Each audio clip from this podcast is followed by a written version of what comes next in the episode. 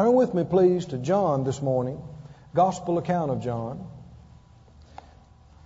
We're going to pray another prayer of agreement once you get there. How many believe the Lord can speak to you this morning through the Word, minister to you by His Spirit? You're not limited to what I know. That's good. The Lord can say things to you that I didn't say, can't He? While you sit there in your seat, He can minister things, give you answers, give you help, and just minister to you. Sometimes I've had people come to me after service and go, "Oh, Brother Keith, that was so wonderful. I'm so glad you got into this and glad." And they begin to tell me all that they got. And I, I said, "Well, hold up, hold up. But now tell me that again. What was, what was that?" Because I didn't say that. They're getting that from God. But isn't it wonderful that He is our individual teacher on the inside? John chapter six, be ready to read there, and we're going to pray. John six. Father, we thank you so much for everything that we enjoy today. We celebrate our freedom this weekend. We're so glad. Oh, how many things you have done and how many prayers you answered these past centuries to allow this nation to be and to sustain it. It would have fallen many times, but you've held it up, and that you've allowed the prosperity to be here and the freedom to be here and the gospel to go forth from this place and from these shores all over the world, and it's going strong today. And we're saying, Lord, get glory to yourself in this nation. Let your words and your name and your church be exalted and raised up and glorified, and move on everybody that's in government from the top to the bottom to give heed to your things and give place to you and yield to you. And those who are not, deal with them to change. And those who won't change, get them out and put somebody in there that will listen to you and that will honor your word and honor your church and your things and the gospel to go forth from this land. And may the gospel go forth from this nation more and greater and stronger than it ever has before. And thank you, Lord, we know that when this gospel has gone to every nation and tongue, then you're going to come back. And we're going to rejoice and be glad to see you and meet you. This morning, Lord, speak to everybody's heart. Give everybody eyes that see and ears that hear. And give us revelation of your word, and help us to receive and enjoy all the benefits that you've given us in our Lord Christ Jesus. And we give you the praise. Amen. In John six, uh, the sixth chapter of John is a big, big chapter compared to the others. What is it? seventy-one verses. And uh, a number of things he touched on and talked about in here. One of which, he began talking about the bread of heaven. And the teaching that he gave here was such that the people who heard it got upset about it. And a lot of his followers quit him this day because of teaching this. And you know, he didn't, and he didn't try to water it down and be more socially and politically acceptable. He he finally turned to his other, his twelve, and says, "Are you going to leave too?" How many know we need to stay with the Word? Whether it's popular or whether it's not. Whether people stay with us or whether they leave us over it. We need to stay with the Word. And there will be some persecution. The scripture says, "They that will live godly in Christ Jesus shall suffer persecution." And so if you're rocking along and never getting any persecution, you need to check up. Are you living godly? Are you standing up and being a witness? Because you're going to hear something. If you're really being a witness and if you're really letting the light shine, not everybody's going to like it. And not everybody's going to compliment you. Amen. And when you're being used of God, you're going to hear something about it. You're going to catch some flack. That's all right. You're in good company. You're in the company of the Apostle Paul and, and Peter and of Jesus himself. Jesus said, "If they hated me, they'll hate you. If they persecuted me, they'll persecute you." If they received of me, they'll receive of you. So how many are glad to be identified with Jesus? And you're going to, if, if some heat needs to be taken, you'll take it. But we're not going to change our testimony, right? We're not going to water down the word. Try to keep keep everybody happy. You know, a friend of mine had a, a large, successful church, and one of his, uh, well, actually it was his strongest financial contributor, a man who was very wealthy and who had been given a lot of money f- for some years in the church. I mean, a lot of times there was a project, he would half underwrite it or, or completely underwrite it. And he came in one day and he told this friend of mine, called his name, he said in the office, he said, uh, now this stuff that you've been teaching and preaching on the last few Sundays, he said, I can't go along with this. If you don't back off of it, I'm going to have to pull out. Well, he didn't even have to pray about it. Now, you know, every, everybody knows what you should do. But that ain't what usually happens. Everybody talks a good talk till it comes down to it. And, uh, but he did. Thank God. He looked at him. He said, well, brother, you know, I, I love you and you've been such a blessing to us. He said, but uh, you can't tell me what to preach. And he said, this is scripture. I've been giving you scripture every Sunday. This is Bible. He said, yeah, but I just don't like that. And if you don't, if you're not going to back off, I'm going to pull me and my family out. He said, well, I don't want to lose you, but I'm not changing. He said, well, we're, we're gone. And he walked out the door. And sure enough, they never came back. He's sitting there in his office. They're in the middle of some big projects financially. He says, he told the Lord, he said, Lord, biggest giver in my church just left. So the Lord said, no, I'm still here.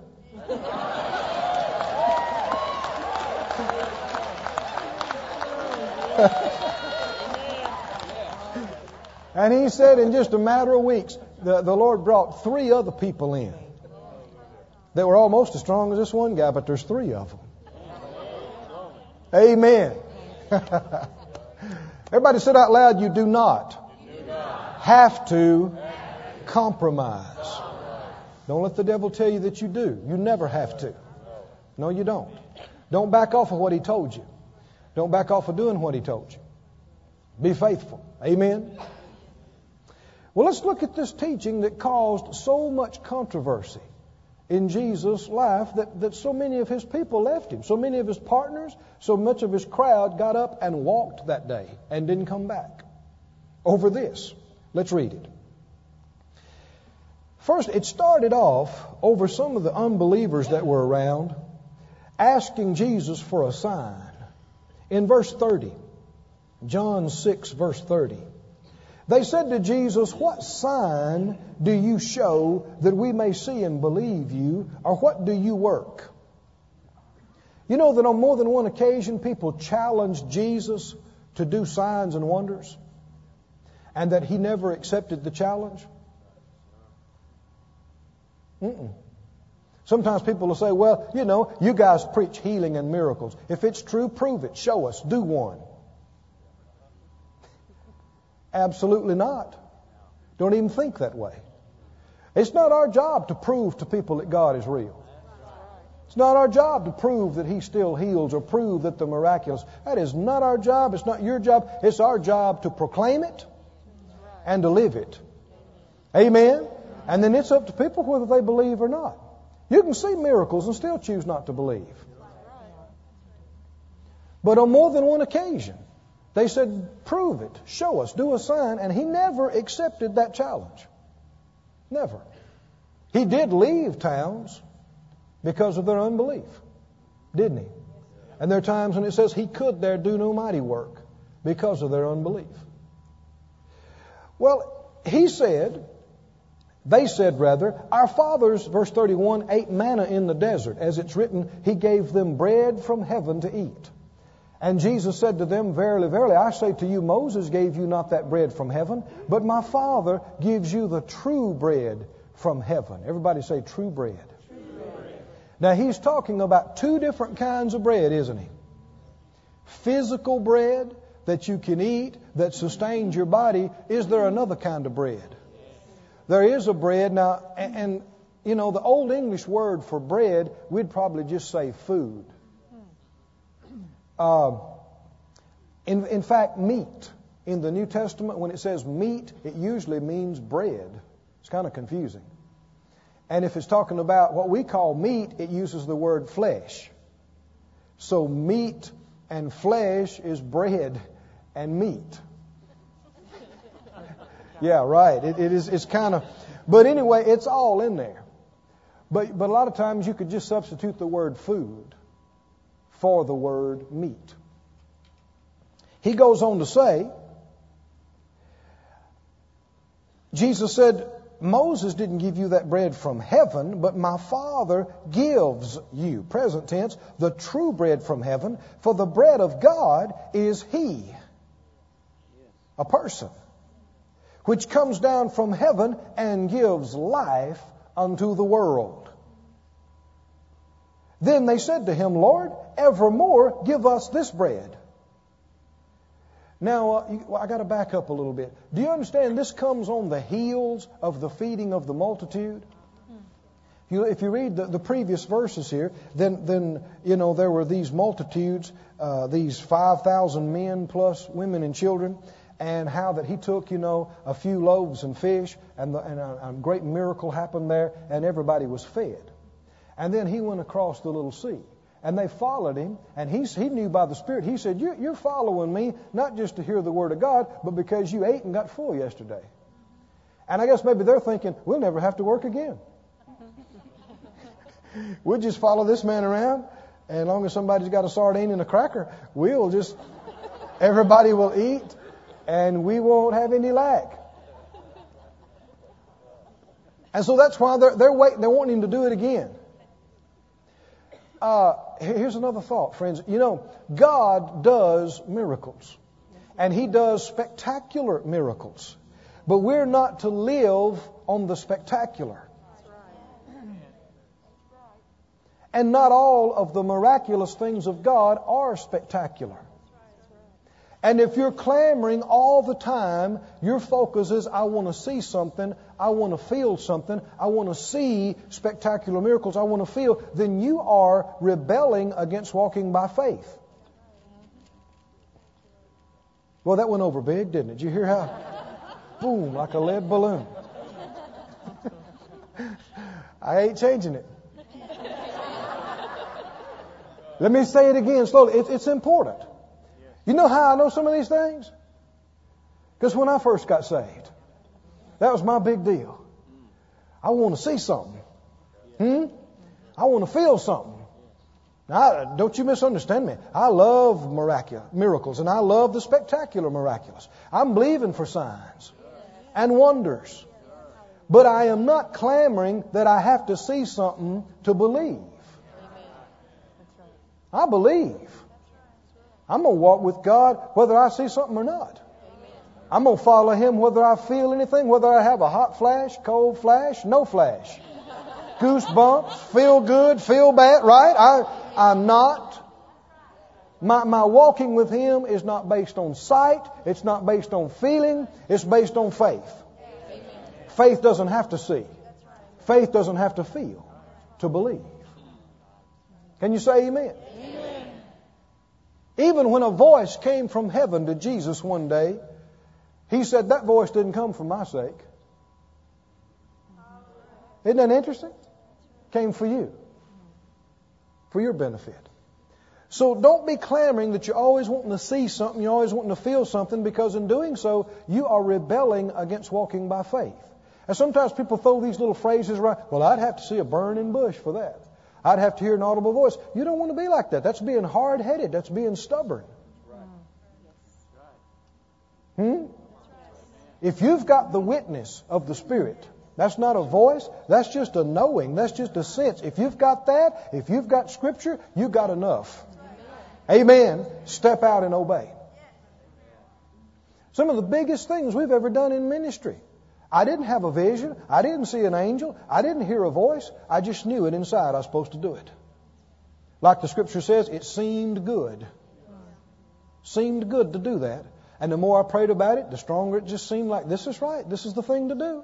And I just did it. And oh my, my, my. It was God. And it got bigger and bigger and bigger. Now let's keep reading. He said, The bread of God is he which comes down from heaven, verse thirty-three, and gives life to the world. Then they said to him, evermore give us this bread. And Jesus said, I am the bread of life. He that comes to me shall never hunger, and he that believes on me shall never thirst. You have to distinguish in the Scripture between natural and spiritual. Because if you don't, you'll get hopelessly confused. There's some people who have taken the Scripture where Jesus talks about never dying, and they try to apply that to physical. And say, well, if you believe in God, you'll never die physically. There's even, you know, account of one individual that held to this, this doctrine real strong. And, and somebody said, well, what about the Apostle Paul? I mean, he died. And they said, yeah, Paul didn't make it. In other words, he didn't have enough faith to... And the minister told him, well, if Paul didn't make it, you ain't going to make it. No, he's not talking about you'll never die physically. You got to distinguish between what he's talking about. Is he talking about if you get saved, if you feed on Jesus, you'll never get hungry physically? No, you'll never get thirsty. No, he's not talking about physically. He's talking about spiritually. The man on the inside. Can the man on the inside, the real you, can the man, spirit man get hungry? Yeah, thirsty? Yeah, and those that hunger and thirst after righteousness, they'll be filled, the Scripture says. What will satisfy your insides? Now see, th- this is the such an issue. It's such an answer to so many things in life. Why do people just, you know, continue to funnel alcohol down themselves and destroy? I'm not, I'm talking about staying drunk all the time. And just living in an alcoholic stupor, destroying brain cells, destroying their liver. They know it's happening, but they keep doing it. Why? Why are people doing drugs, shooting up, snorting, swallowing stuff that they know is destroying their body? But they keep doing it. Why? They're trying to satisfy something inside them. And people that'll lie and steal and climb over each other for money and destroy their relationships and running after other women or other men and, and just, you know, know what it's doing to their life, but they keep on doing it. Why? Because they're trying to satiate and satisfy something that cannot be satisfied with a natural thing. The flesh has to be put under. The eyes of man are never satisfied. You yield to the flesh, and, and I mean, in, you know, maybe one pill to do it today, it'll take five next week. I mean, know what I'm talking about, and it just gets worse and worse and worse, and the wages of it is death. It's destroying you. Oh, but friend, there is something that satisfies. There's somebody that can do something to your insides that no drug can ever do. That no amount of money can ever do, that no amount of possessions can ever do, that satisfies you inside. It's the bread of heaven. I said it's the bread of heaven. Gives life to those who believe. Let's keep reading. He said, I am come, or he that comes to me rather, I'm the bread of life. He that comes to me will never hunger. He that believes on me shall never thirst. Now, uh, skip on down to verse forty-seven.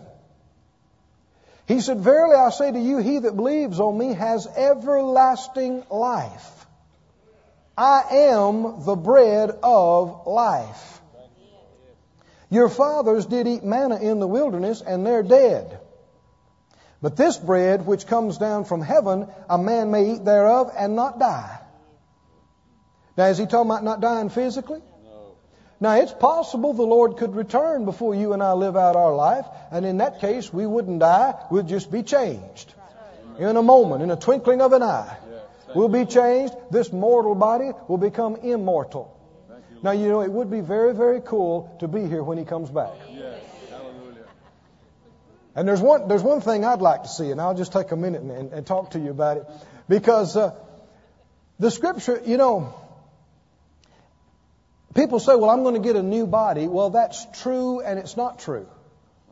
It's going to be this body glorified. Yes. Now, when you say that, sometimes people don't like that because they say, well, I don't like my body. Well, you'll like it just fine when it's glorified. Don't, don't you worry about it. But it's this body, this one. This body has been bought and paid for. This body is included in eternal redemption. This body. Right now. But there have been Christians that have died all over the world. Some of them were died out in the desert. Nobody ever found them. I mean, the flesh is gone, the buzzards got them, and the bones were bleached and turned into powder and blown to the four corners of the wind. Where's their body at? There's been Christians that died out at sea. The sharks got them. And that was centuries ago. Where's their body at? Every molecule is still here. God knows where it's at. And what would be very, very cool is when the trumpet sounds. All those molecules, I don't care if they're on different continents, they're all going to come together, shoop, together. And the power of God's going to hit it and flow through it, and it's going to become immortal. And they're coming back with Jesus, their spirit's with Jesus, and their spirit's going to get back in their body. And we're going to be looking at that going, whoa! And about that time, that power's going to hit us. Amen. And go through us from head to toe. And we're going to be lifted up off of this ground and go to meet Him in the air. Awesome and amazing, don't describe it. I mean, it, it's, it is going to be something. But if the Lord tarries His coming for a while, and somebody say, well, He's not. I know He's not. No, you don't know that. Yeah, but so-and-so, I don't care who figured and what book they wrote. You don't know. They don't know. Okay? You don't know. Everybody say, we don't know. We, don't know. We do know this. It's closer than it's ever been. We're closer to it than anybody has ever been. Don't get into that. People have written books, written books only to be embarrassed again and again and again. Just accept it. You don't know when. We know it soon and very soon. We know that. Live like it's this afternoon. Because it could be. We don't know. But if the Lord tarries His coming, you and I are going to live out our life down here, and we're going to die. Yes. And there's nothing to be afraid of. That's right. Hmm? Do not be afraid of dying. Are you saved? Yes. Then don't be afraid to die. No. People say, well, the devil told me I was going to die. Hey, the Lord tarries His coming. None of us are going to make it out of this alive. If He tarries His coming long enough, your, your cat's going to die, your dog's going to die, your parrot's going to die, your trees are going to die, and you're going to die. But it's okay.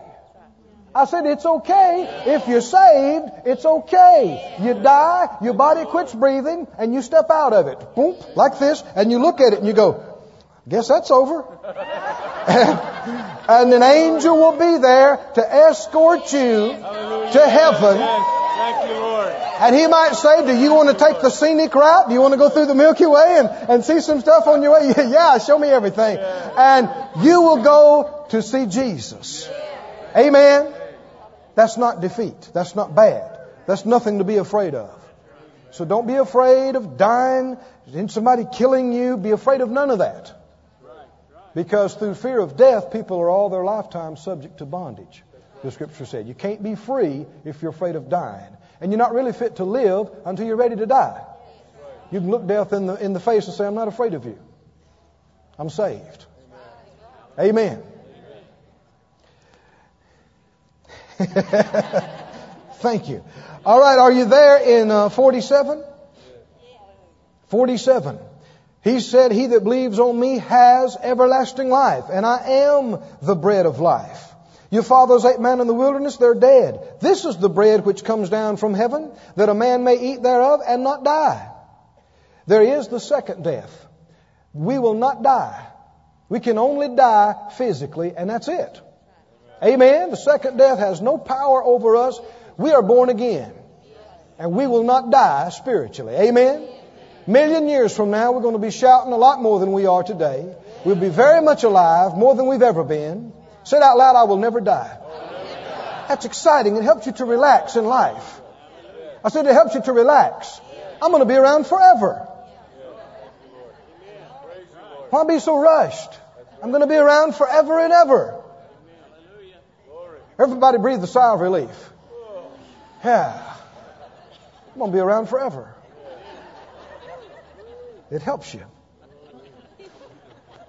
He said, I am the bread of life. Verse fifty-one, I am the living bread, which came down from heaven. If any man will eat of this bread, he will live forever. And the bread that I will give is my flesh. Now here's where he started losing the crowd. The bread I will give is my flesh, which I will give for the life of the world. And the Jews strove among themselves, and they said, how can this man give us his flesh to eat? Who ever heard of such? Is he talking about cannibalism? What's he talking about? Jesus said, I say to you, verily, verily, except you eat the flesh of the Son of Man and drink his blood, you have no life in you. He didn't back off. He made it worse. I mean, he said, not only do you have to eat my flesh, you got to drink my blood. And they were already falling off their chair. Because whoever eats my flesh and drinks my blood has eternal life, and I will raise him up. Yes. Hallelujah. Talking about his body now at the last day. For my flesh is meat indeed, and my blood is drink indeed. He that eateth, now this is a continuous present tense word, not, not eats, eateth, eats and keeps on eating. He that eats and keeps on eating my flesh and drinks and keeps on drinking my blood has eternal life. I'll raise him up at the last day. My flesh is meat indeed. My blood is drink indeed. He that eateth my flesh and drinketh my blood dwelleth in me, and I in him. This is a continuous fellowship. Let me keep reading. As the living Father has sent me, I live by the Father. So he that eateth me, even he will live by me. This is the bread which came down from heaven, not as your fathers did eat manna and are dead. He that eateth of this bread shall live forever. Now this is a big subject, and we don't have the time to go into all the details of it this morning. But I want you to go to Romans now, the fourteenth chapter, and see something that is a that, that is directly connected to this. Romans chapter fourteen. Romans chapter fourteen and verse seventeen. Romans fourteen, seventeen says, anybody got it marked? fourteen, seventeen, for the kingdom of God is not meat and drink. It's not natural meat and drink. Now let me just say something here now. You know, there's, there's a lot being taught right now through Christian circles and, and from the pulpits about food and about drink and about diet. But you need to understand now that nothing that you eat or don't eat will make you closer to God. Nothing that you eat or do not eat will make you holier or more righteous or none of that. And listen to me, friend. Everybody, ever so many years, that has the, this revelation about nutrition and about the flesh, and some of it, if you look back even a few years, the thing that was so hot and heavy a few years ago, some of it has been proven to be incorrect now. What do you think is going to happen to all this information twenty years from now? Now, I'm not saying that you can't learn some things, but listen, the most important thing you can ever do about diet and exercise and lifestyle is follow the one who made you. The Holy Ghost on the inside of you knows what's best for you. People's systems are different. What might really bother you might not bother me at all. Right? So what should you do? One of the, two of the greatest words in all of this is be led for you. Spirit of God checks you about eating something, then you follow that, whether it agrees with the nutritional gurus of the day or not. Follow the direction on the inside. And if you will follow that, he'll get you in good shape. He'll straighten you up. Amen. Eliminate problems. Had a fellow come to me one time. He says, you know, I'm, I've been drinking about twelve cups of real strong coffee every day, and I feel like it's hurting me. Do you think I ought to quit? Well, see, what did he tell me? I feel like, what does he mean? He believes that this is hurting him. Well, if you, if you override something you believe in your heart, it's going to cause you problems. But then no, you don't, if you quit it and then it eliminates some problems you have, you don't get on the pulpit and preach against coffee. Did you hear me? Preach the Word, not your convictions. Preach the Word, not your experience. Preach the Word. Amen? Is that okay? The kingdom of God is not food and drink, but it is what? Righteousness, and it is peace, and it is joy in the Holy Ghost. Now this is another way of saying what Jesus was preaching. Righteousness, actually Hebrews talks about the word of righteousness. The bread is comparable to the words of the Lord. Now this is so important because you are a spirit being, and if you don't feed your spirit, it's going to get weak.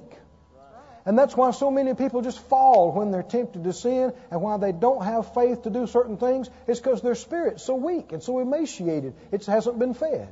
It's like Doctor Bosworth said. He said so many people, I mean, they give their flesh three hot squares a day, and they try to get by on one cold snack a week spiritually. Well, I hope wherever you're going to church, you don't just get a cold snack when you go. But in some churches, that's about all it is. Little bit of social something out of the Reader's Digest or something. But we need the living Word of God, amen, to come in and feed our spirit, nourished up, Paul told Timothy, in the words of faith. Didn't Jesus say, man shall not live by bread alone, but by every word that proceeds out of the mouth of God? Have you got just a minute for me to show you some other scriptures? Go back to the book of uh, Job. Let me show you just a couple here. Job twenty-three.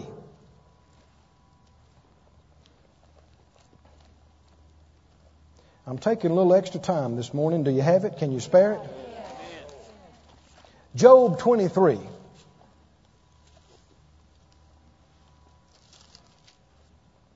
Job twenty-three and twelve. Have you found it? twenty-three, Job twelve. He said, neither have I gone back from the commandment of his lips. Get this now. I have esteemed the words of his mouth more than my necessary food. I've esteemed the words of his mouth more than my necessary food. Does the Word of God do for your spirit what natural food does for your body? Can you just go day after day and not eat and be okay? No, you can't. Most people don't even want to miss one meal, right? Especially if you went all day and didn't eat, you'd get to feeling weak. If you went three or four days and didn't eat. But you know, people have gone for months and not eaten a thing spiritually. And the thing is, spiritually, you won't die from starvation.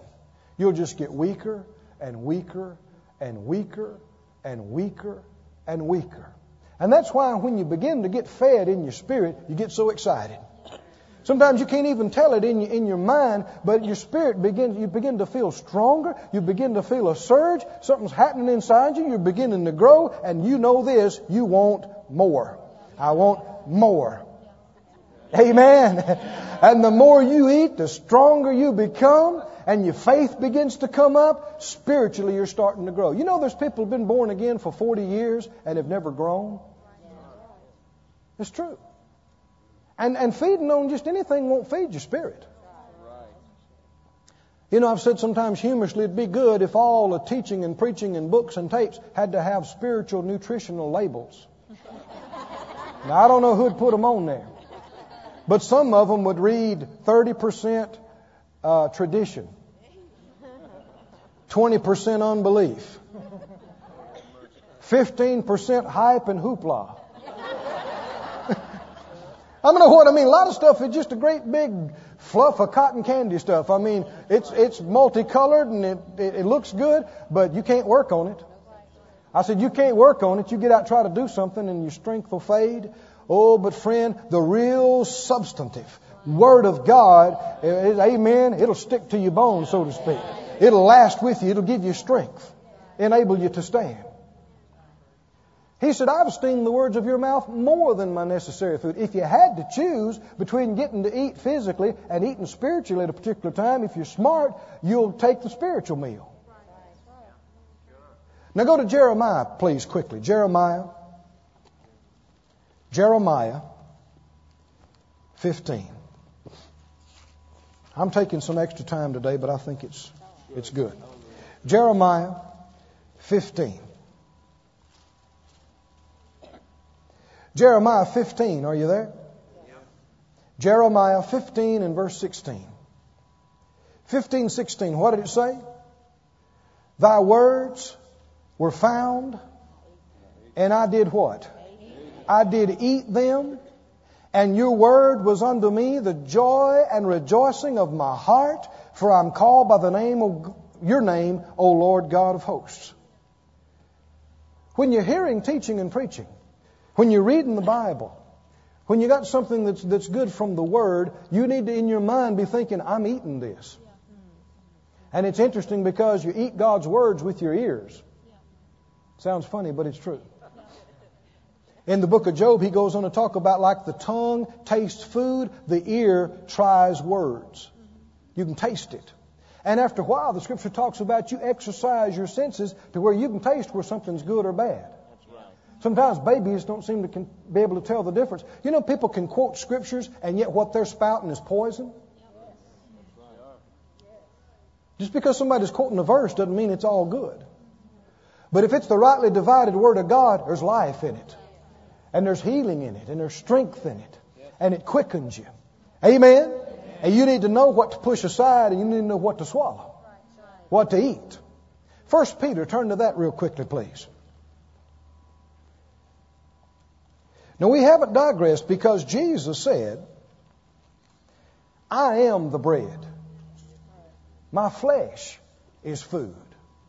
And my blood is drink. First Peter two and verse two. Are you there?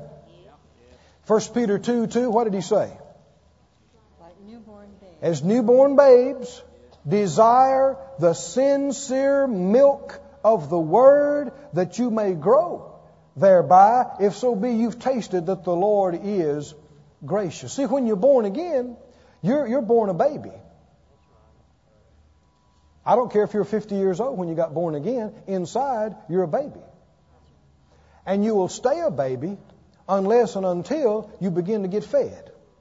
And I don't mean fed with men's ideas and a bunch of junk. I'm not fed the Word of God. When you begin to get fed with the words of faith and the words of redemption and substance, then you begin to grow. And you can taste it. I said, you can taste it. I remember distinctly some of the first good teaching tapes Phyllis and I got a, heard of, got a hold of and began to hear. I'd been saved for years but had never grown. And I began to hear about being redeemed from the curse of the law. I began to hear about who I am in Christ. I began to hear about receiving by faith and, and praying in prayer and using the name of Jesus. And I got so excited, I hadn't got over it yet. And I'd come in every day after work and I'd pop one of those tapes in. I'd get my Bible out. And people thought I was nuts. They're all doing other stuff, but I'm coming in and I'm thinking I couldn't wait till I could get home from work and I'd get my notebook out and get my tapes out and get my Bible out. And I didn't realize it, but God was getting me ready. I said He was getting me ready because I would never have had enough faith to leave home and go to Bible school and do all the stuff that ha- has happened if He hadn't have got my spirit built up. I'd have never been able to hear Him and obey Him. And that's how it starts, like a little baby. You get a hold of a bottle, but you get a hold of something good. Then you get a hold of some Gerbers, amen? Then you get a hold of some greens and cornbread, and, and, and you begin to grow and you begin to develop and you get something substantial. The Word of God feeds your spirit. Can you see as a church why I've asked everybody to at least read one chapter every day? We're wanting your spirit to get fed so that you begin to grow and you begin to develop, and nothing will feed your spirit like the book.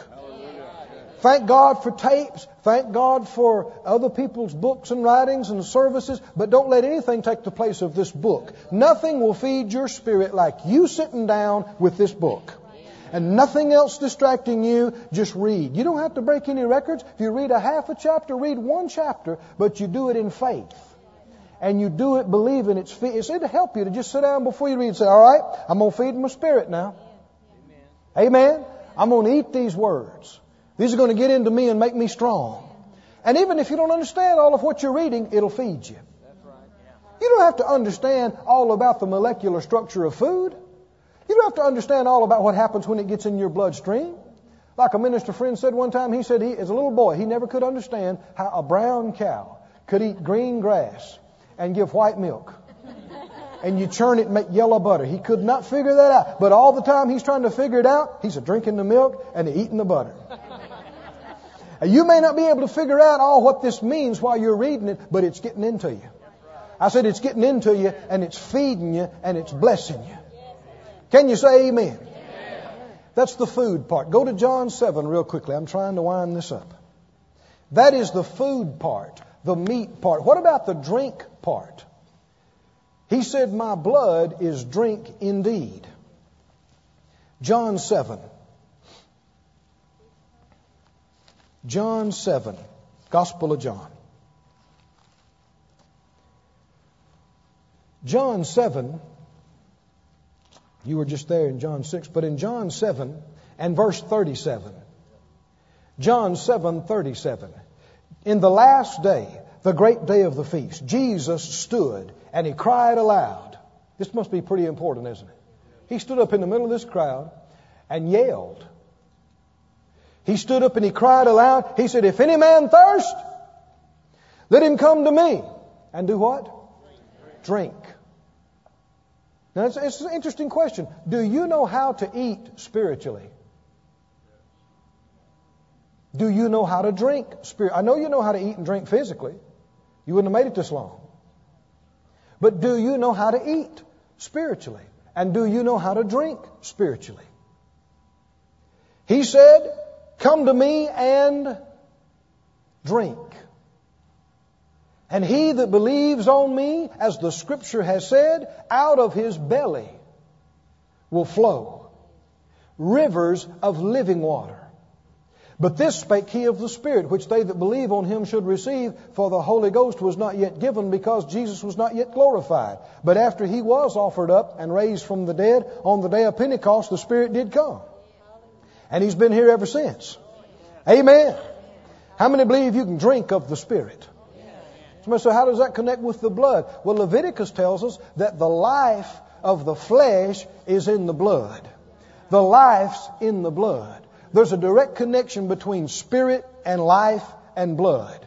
When Jesus offered up his blood, he also offered up his life. He offered up his spotless spirit for us. And listen to listen to Romans fourteen. The kingdom of God is not food, not meat and drink, but it is what? Righteousness. We know there's a word of righteousness, a food that you eat that sustains you. But what else? Righteous, peace, and what? Joy. Joy. Joy. Everybody heard of the oil of gladness and the wine of joy. Joy in the Holy Ghost. You see here both eating and drinking. Amen. Eating of the Word of God. And how many know you can you can praise God and, and you can pray in the Spirit, and you can drink of the joy of God, and you can take in of the peace of God until you can drink your fill of new wine. How many believe that? Amen. Go to Colossians real quickly. You, we need to remind you of this. Go to Colossians. I'm trying to wind it up. I really am. Don't want to short you though either. This is found both in Colossians and in Ephesians.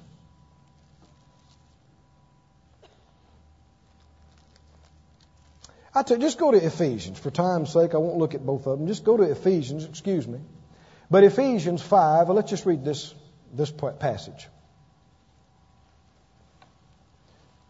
Ephesians five and verse seventeen. Are you there? Yes. Be not un- unwise, but understanding what the will of the Lord is. It's not enough to just say, well, whatever His will is, we'll just wait and see. No, He told us to find out what His will is. Verse eighteen, and what? Be not drunk with wine, wherein is excess, but be what? Filled with the Spirit. Amen. Now let's just stop right there. He gives us a comparison, so this can tell us how, how to do this. How do people get drunk with wine? Drink. Drink. And not just by one drink. Not just by one one portion, right? But drinking and drinking and drinking and drinking and drinking and drinking. Can you drink of the Spirit just like you could drink of wine? Can you? Obviously you can. Have you done it? Do you know how? I have. If you don't know how, don't stop till you learn how. Set yourself on a course this morning and say, I'm going to learn how to do this and drink till I get full. On the day of Pentecost, when they were all filled with the Spirit, what did the people say about them? These guys are drunk. Now, if you say, well, nobody had ever accused me of being drunk. Well, you ain't been far enough yet. Because these things have not changed. You can get full enough in the Spirit till you are feeling no pain. Amen. And if you ain't been there, don't knock it. Don't knock something that you're ignorant about and have no experience of, but set yourself in agreement with the Scripture. Say, Lord, teach me about this. Show me, bring me into this. And you don't have to make a public public spectacle or anything. The first time I saw about this, I said, all right, I'm going to get a hold of this. And I went back home, and I got in my bedroom, and I shut the door. And I practiced drinking. Now look at the very next phrase. Don't be drunk with wine where it is excess, but be filled with the Spirit. Here's a clue. Here's a clue. Verse nineteen, what? Speaking. Speaking. Now, eating the Word of God is connected to hearing with your ears and hearing with your ears inside. Drinking with the Spirit is connected with what?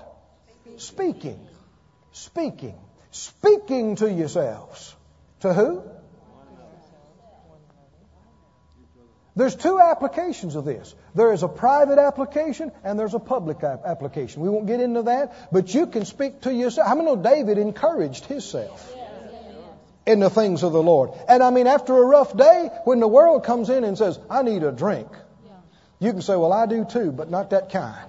I, I need, I mean, some things in life are too rough to handle sober. You need some help from the Holy Ghost to lift you up and give you peace and give you strength. Can you say amen? Amen? He said, don't be drunk with wine wherein is excess, but be filled with the Spirit, speaking to yourselves in psalms and hymns and spiritual songs, singing, making melody in your heart, giving thanks to the Lord. So I did that. I went in there and I shut the door. And I just began to say, I began to sing. You might say, yeah, but Brother Keith, you're a singer. I'm not a singer. Everybody can sing. Everybody should sing.